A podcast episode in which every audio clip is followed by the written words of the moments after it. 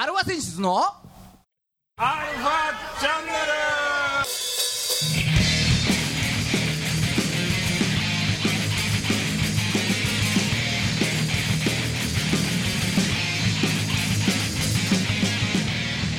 はい、こんにちは。はい、こんにちは。今週も始まりましたアルファ選出のアルファチャンネルです。いやー、いろいろあった1週間でしたね。ああ、そうですね。お相手はあなたのハートの毎日子ギターの誠さんと、あなたのハートのなんだ、うわー、雲青い雲ダウンのじいさんです。星雲ね。まあ当然皆さんご存知だと思いますけれども、エリアクさんね、はい、三遊亭円楽さんね。そうです、円楽師匠。まあ、ね、でもまあ俺の中でっていうか、まあ、結構多いと思うんだけどね、楽さんっていうさ、楽太郎のそうだね、イメージが、強いかなっていう。円楽襲名してからの方が短いもんね。そうだね。円楽さんっていうとやっぱ前のね、5代目円楽師匠の方がそうね、ちょっと馬面のね、やっぱ笑点の司会やってた人ですからね。そう、だから楽さんですよ。まあ、先日ね、突然の訃報がね、本当に2ヶ月前にはさ、高座復帰してね、いろんな思いが多分募って涙してましたけど、そう、まあ、でもでもあれ、ちゃんとネタも言えてたよね。そうだね。なんだっけ、もうこれからちょっとゆっくり生きていこうと思いますと。脳梗塞なだけにみたいなね。ね。もう笑っていいのかも分かんないけどね。脳梗塞っていうね。脳梗塞っていうね。そう。これは木久扇レベルだから言うのやめとこうと思ったみたいな。そう言ってたよね。面白いなと思いながらさ、やっぱり面白いよね、ああやって聞くとさ。そうね。まあ、その当時楽太郎さんだった時にCM にね、出てたのがあれですよ。さっき言ってた毎日こう、線香は毎日こうっていうね。そうか、あれ楽太郎さんやってたんだ。そう。いやーね、本当に惜しい人を亡くしたというかね。だから焦点がどうなるかですよ。またそういうことですよね。ね、もう小遊三と好楽と木久扇、もうみんな70代80代ですからね。そうね。まあまあ、ご冥福をお祈りしますよということで、そしてその翌日ですよね。ね、まあ、また一つ虚勢が落ちっていう感じですかね。今週も30分、はい、よろしくお願いします。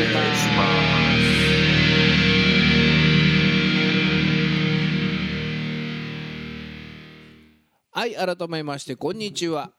こんにちは。世の中のバンドさん、アーティストさん、あとは座布団運び。座布団運びを応援する番組、アルファセンシズのアルファチャンネルです。はい。お相手は横浜の女性ボーカルハードロックバンドアルファセンシズのギターの誠さんとダルのじいさんです。はい、ね、座布団と幸せを運ぶね。山田君はまだ元気なんだけどね。元気なんだよね。全然。まあ世代も下だしね。そう、元ズートルビーっていう。ズートルビーですけどね。山田君はちなみに横浜市ですよね。そうなんですか。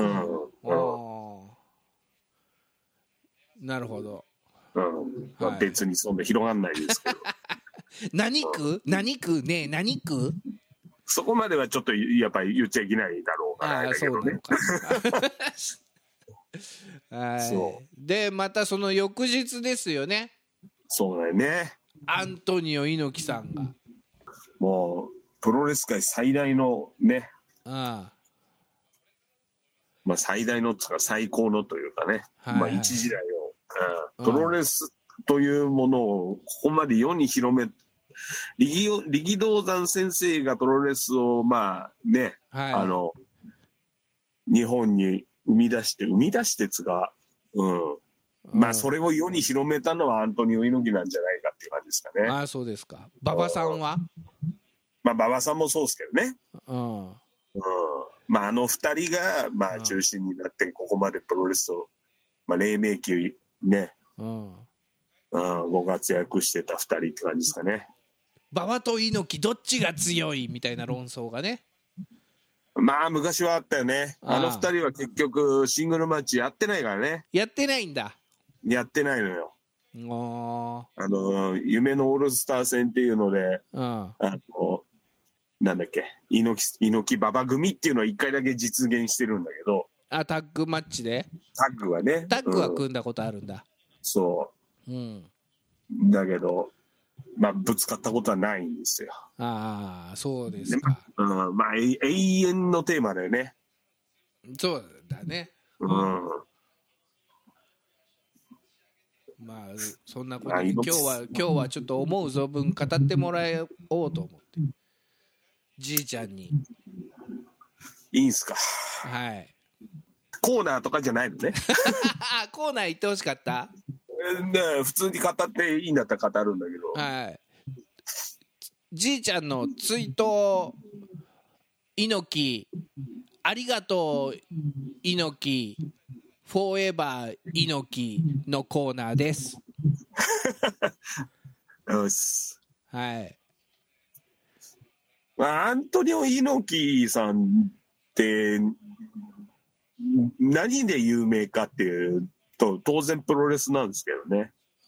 そうですね、うん、まあでも番組でも一度言ったことあるんだろうけど、ああ実はタバスコを日本に持ってきたのはアントニオ猪木だっていうねそうそうそうそうそう、うん、まあそこで結構有名なんじゃないかなっていう。だからアントニオ猪木がいなかったら、うんね、辛いものの総称、辛いあの液体をタバスコって言ってなかったかもしれないね。かもしれない。ハラペーニョって言ってたかもしれないよね。ああそうだね。そっちの方が先で。そうだね。ハバネロ。今なんか辛いやつって何にしろ緑のにしろねえタバスコって言っちゃうじゃん。うん。違うんでしょあれ。違うみたいなね、うん、そうタバスコっていうのはだ、まあ、商品名っていうふうに考えていいんじゃない、いいのかねあれは。そうだタバスコっていう唐辛子の 液でしょ、うんうん、でハバネロっていう唐辛子の液、まあよくわかんないけど、うん、まあよくわかんないんだけどまあでもナポリタンがあんなうまくなかったって話ですよ猪木さんがいなかったら。そうね、あ、うん、ナポリタンが、ね、なかったかもしれないよねもはやそうかそりゃねえかいくらなんでもねえかまあ当たり前のようにかけているあれは猪木さんが持ち込んだもんだっつう話ですね。そうそうそう。でじいちゃんはちっちゃい時、うん、物心ついた時はもう猪木全盛期、それとももう猪木さんはちょっともう第一線退いてる時期。おー、うん、でまあ猪木さんが新日本プロレスにはいたけれども、ああもう坂口誠二社長ですよ。ああああその時か。うんでもう猪木さんはもう基本的にベルト戦線には関わってこなかったかなもう。うん、もう俺が新日見出した時には、うん、藤波辰巳とか、うん、猪木藤波長州っていうのはいましたけど、うん、まあ、長州藤波はまだ一線にいたかな。ああ、うん、だけどもうどっちかっていうともう闘魂三銃士。ああ、そっちか。うん。あ、もう橋本町の武藤の3人の時代。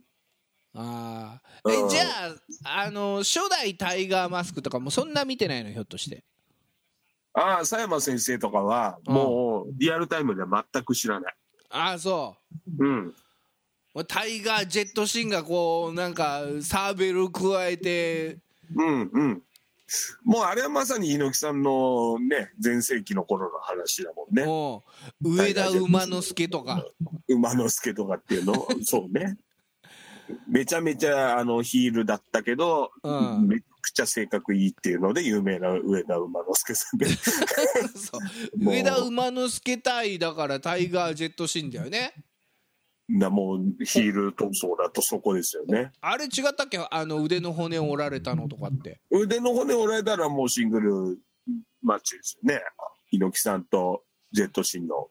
猪木とジェットタイガージェットシンだったっけ。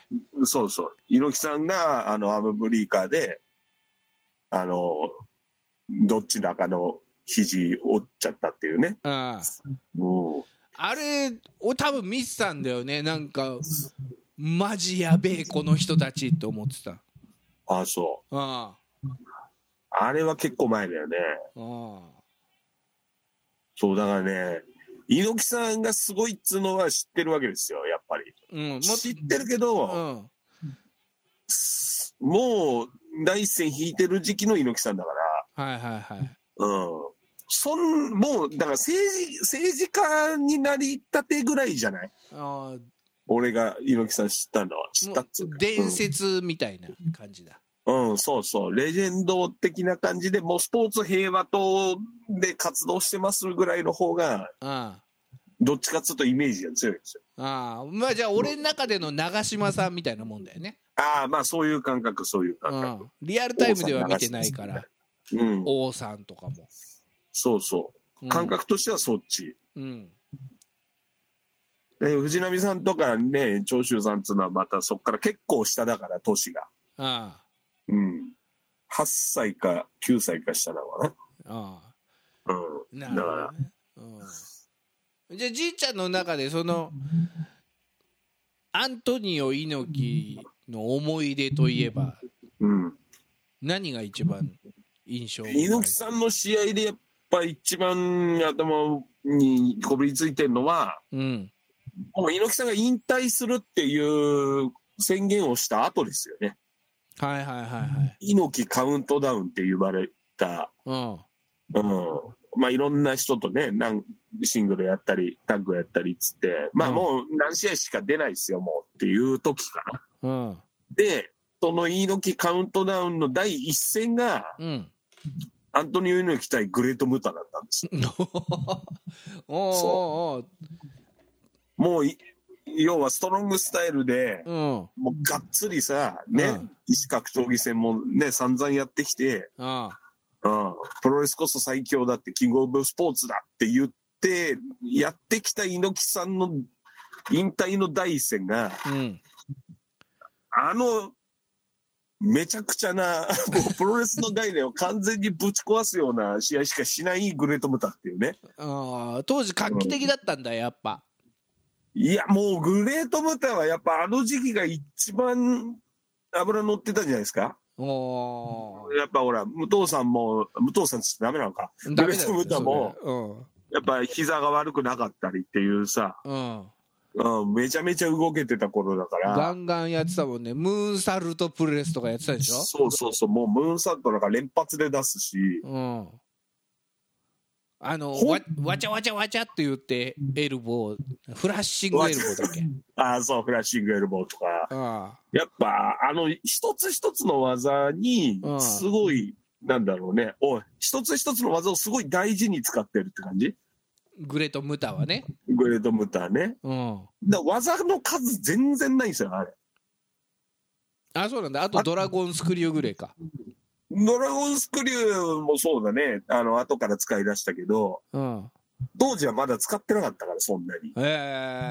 うん、うん、だもう本当にフラッシングエルボーとスペースローリングエルボーって、あのほら対角線に振ってあの側転してバックエルボーかます、うん、あれと、うん、その流れのフェイスクラッシャー、うん、もうこれあのコンビネーションですね、はいはいはい、うん、あとはもうムーンサルトにつなぐシュミット式バックブリーカーからのムーンサルト、あムーンサルトっていうのかな、ちょっと武藤さんのラウンディングボディプレスってよく言われるんだけど、ああそうなんだ、うん、武藤さん、うん、あ武藤さんじゃない、グレートムータンねそうだよね、友達なんだよね、うん、あの二人はそうそう、あれはもう友達なんですよ知り合いなんですよ代理人つってるからねああそうもうそれぐらいしかないんですよね、うん、あともうパンチとキックとエルボーみたいな、うん、あと毒斬りぐらいでしょ、うん、そうそう、またもうそういうラフプレー、うん、基本的には、うん、そのラフプレーもただ椅子で叩くとか、うん、そういうんじゃなくて、なんかいろんもうなんか何でも使ったよねみたいな、うん、そんなもん持ち込むんですかみたいなものを、あそんなもんも狂気になるんだみたいなのは本当グレートムータンが、うん、やっぱ印象残ってるって。で俺グレートムータンの話しちゃっていいよこれ、まあ、まあその当時、うん、画期的だったそのグレートムータンとのそうそうそう、うん、まあ一騎打ちで、うん、でずっとグレートムータンのペースだったんですよ。毒斬りやったの？もう毒斬りもああもう猪木さんがなんかスリーパーかなんかかけスリーパーじゃないかなんかやってああダウンしてるとこにカバーしに行ったらああなんかもう下からいきなり緑をかけられたとかあそうそうそうああもう終始グレートムータペースみたいな、うん、場外行ってももうなんかサーカスみたいに縄ばしごからなんか飛んできてなんかキックしてたりとかあもうなんかねめちゃくちゃだったんですよとにかくその時はおでいつもの流れだったらそれでフィニッシュで、まあ、ラウンディングボディプレスで、まあ、3カウントなんだけど、うん、やっぱ猪木さんやっぱりそういう経験値ほらモハメド・アリとかもやってるしね、うんうん、だいろんな経験値あるからやっぱそれぐらいじゃ負けないですよねあの人ねはいはいはい、うん、だ2発ぐらいムーンサルトやったけどそれでもフォール取れなくてとどめ行こうと思った時に後ろ回り込まれて、はい、魔性のスリーパーホールドの、うん、ねまあ顎締めですよ、はいはい、あれ首締めてるわけじゃないですからねうん、顎を締めてるんですけど、うんもうそれで一瞬で落として、うん、スリーカウントっていうえっていう終わりみたいな結構ね拍子抜けだったんですよあ当時見てリアルタイムで見てて、うんうんうん、そうえだってずっとムタペースやったやんみたいな、うん、気づいたらスリーパー一発で落ちちゃって一瞬で終わりみたいなはいはいはいみたいなもうちょっと引っ張ってよみたいな、うんうん、でもあれが猪木さんの一瞬のやっぱ狂気なんだよねうんなぜかあと猪木さんあるあるでまあもうこれもうグレートムータン関係ないですけど、はいプロレスってねパンチ反則なんですよ基本的にナックルパートダメなんでしょそう猪木さんのね、ナックルパートって弓みたいにこうね、うん、せーのって右手引いてパーンって殴る、うん、あれ反則なんですけどグローブしてないからダメなんだよね確かあれそうオープンフィンガーグローブしてないと、うん、パンチは使っちゃいけないっていうのがあるんですけど、うん、なぜか取られないんですよ反則にうまいんだろうねでそれダメじゃないですか反則なんだからうまいんでしょそのなんかうまいっていうかもうただの、うん、これなんつうのかなイチャモンですよ要するにプロレスの反則っていうのは5秒以上反則をしたら反則を取られるとそうカウント5だよね、うん、そうそう相手がロープ掴んでるのに攻撃してたりしてカウント始まるもんね。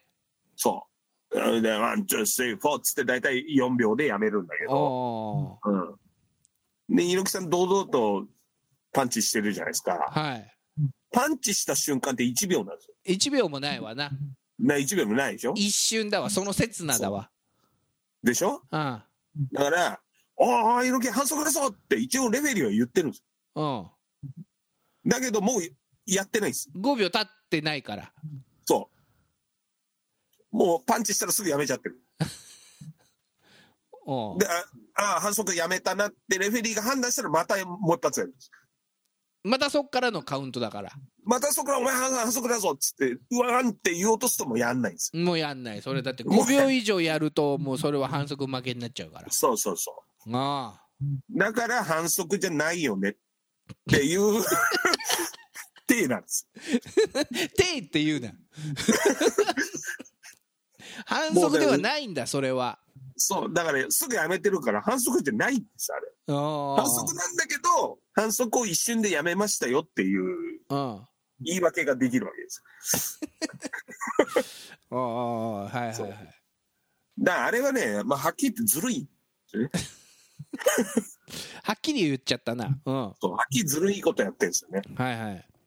で魔性のスリーパーも、はい、チョークスリーパーあるっていう要は。スリーパーホールドってさっきも言ったけど顎の下を決めるんですよ。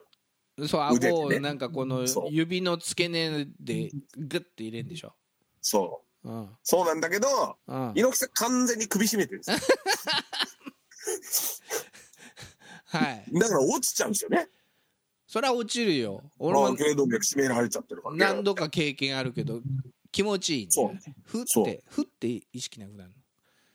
だから猪木ごっことかするとプロレスごっことかでチョークスリーパーやると素人はみんな首絞めちゃうんです、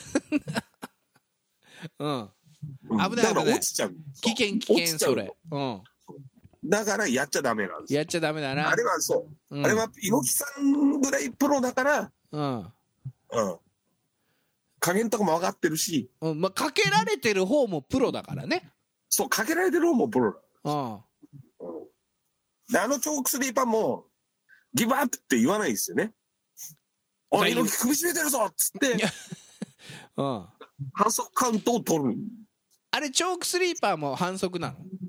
反則です反則なんだけどそれで落ちちゃうじゃないですか。落ちちゃうでしょ、うん、だから5秒以内に一瞬でギャーってやって落としてそっからカバーに行くんですよ。フォールに行くんですよ。あもう 5秒以上経つと反則負けになっちゃうから5秒以内にやめて。そう5秒以内にやめてさっさと落としちゃって、うん、ぐったりしたところをフォールする。はいでやめてるからもう反則じゃないじゃないですか。やめてるから反則じゃない、うん、それは反則じゃないよ、うん、ほんであ寝てるでフォール、うん、であフォールしてるほんでワン、ツー、スリー。そっちを数えなきゃいけないよ。そう、そっちを数えなきゃいけない。そう。で、チョークスリーパー絡みは大体3カウントで終わってるっていうね。締め技なんだけど。ああ、だからそのグレートムタもそれでやられたのか。それでやられてる。それがで猪木さんね、古いんですよ。本当に、実は。燃える闘魂でしょ？そう、燃える闘魂だからこそ、うん。で勝ち負けにこだわってやっぱあ、うん、だその刹那の反則で、うん、勝利をもぎ取るという、うん、実にプロというね、はいうん、まあそんな猪木さんですがっていうことですね、はいうん、まあこの前ね、うん、残念ながら、はい、難病ですよね確かなんか何万人に1人とかそういうなレベルでしょ。そうそうそう、うんうんなんか心臓にタンパク質がついちゃうだかなんだかそんなような。まあプロレスラーですからね。うん。心臓は筋肉ですから。お。でもともと筋肉なんだよね。もともと筋肉心臓は。うん、だから心臓にまでハツとか、うん、焼き鳥のハツとかも歯応えあるでしょ。あるのよ。うん。筋肉食べてるからね。そうそうそうそう。そう。で、その結果、心臓まで鍛えすぎてしまったっていう話ですよね、おそらくね。まあこういう言い方をしていいのか分かんないけど、もう邪魔してんじゃねえとかって怒んないでくださいね、リスナーの皆さん。だからプロレスラーだからこういう言い方がまだできるって話です。まあでも、そんな感じですかね、猪木さんの思い出っつうと。まあ本当はね、いろんなもっとすごいプロレスファンだと、お前はなんていうの、蔵前武道館でどうこうとかっていろいろ話があるんでしょうけど、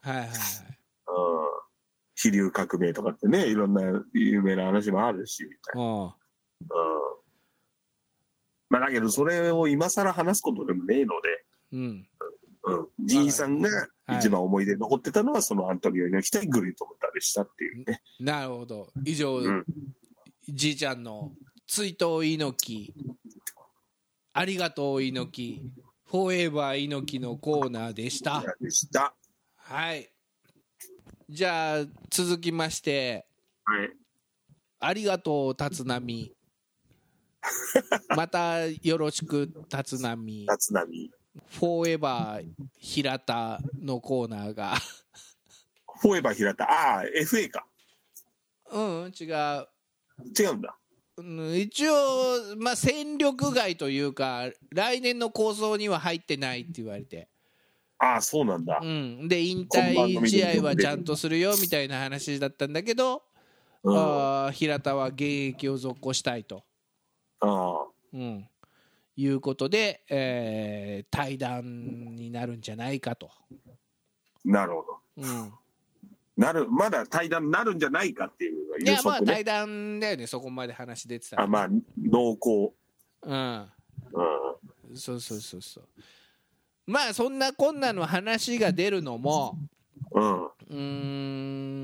日今週の日曜日かな、広島戦を最終戦として、中日ドラゴンズの2022年レギュラーシーズンの日程全部終了しましたと。さあここですよ大事なのは、先週中にね A クラスになれんのか B クラスになれんのかB クラスで終わってしまうのかそうか、先週その段階だったんだっけ。その条件が、どっかが全敗するぐらいの話ですね。そうだからその時ね6位で、広島と阪神が3試合残ってて、両チームが1勝2敗で、ジャイアンツが2試合残ってて、それが2つともジャイアンツが負けて、当時中日が5試合残ってた、その5試合すべて勝つと、中日が3位になるって話ですよ。そうだね、まだ望みあるって話が終わってましたよね。いやまあ心苦しいそれが先週の木曜日の放送でしょ。だけどまあ木曜日だけど日曜日の体で話してたじゃない。そうだね、日曜日先週 1週間週刊ドラゴンズだから、実はその次の月曜日、放送が木曜日のその前の月曜日、しょっぱな負けてましたからいや壮大な前振りでしたねはい、エンディングです。さすがです孫さん、ちゃんと初戦でオチをつけるんだよね今週はねちょっと特別番組として追悼の意味を込めまして、ちょっと予定をちょっと変更してお送りしました。じゃあ来週は、2022年レギュラーシーズンを振り返るスペシャルとなっておりますので、皆さん、楽しみにしておいてください。この番組は JOZZ3BGFM79.0MHz 多摩レイクサイド FM がお送りしました。あなたのハートにプラスアルファ、それが私の後にプラスアルファ、みんなまとめてアルファチャンネル。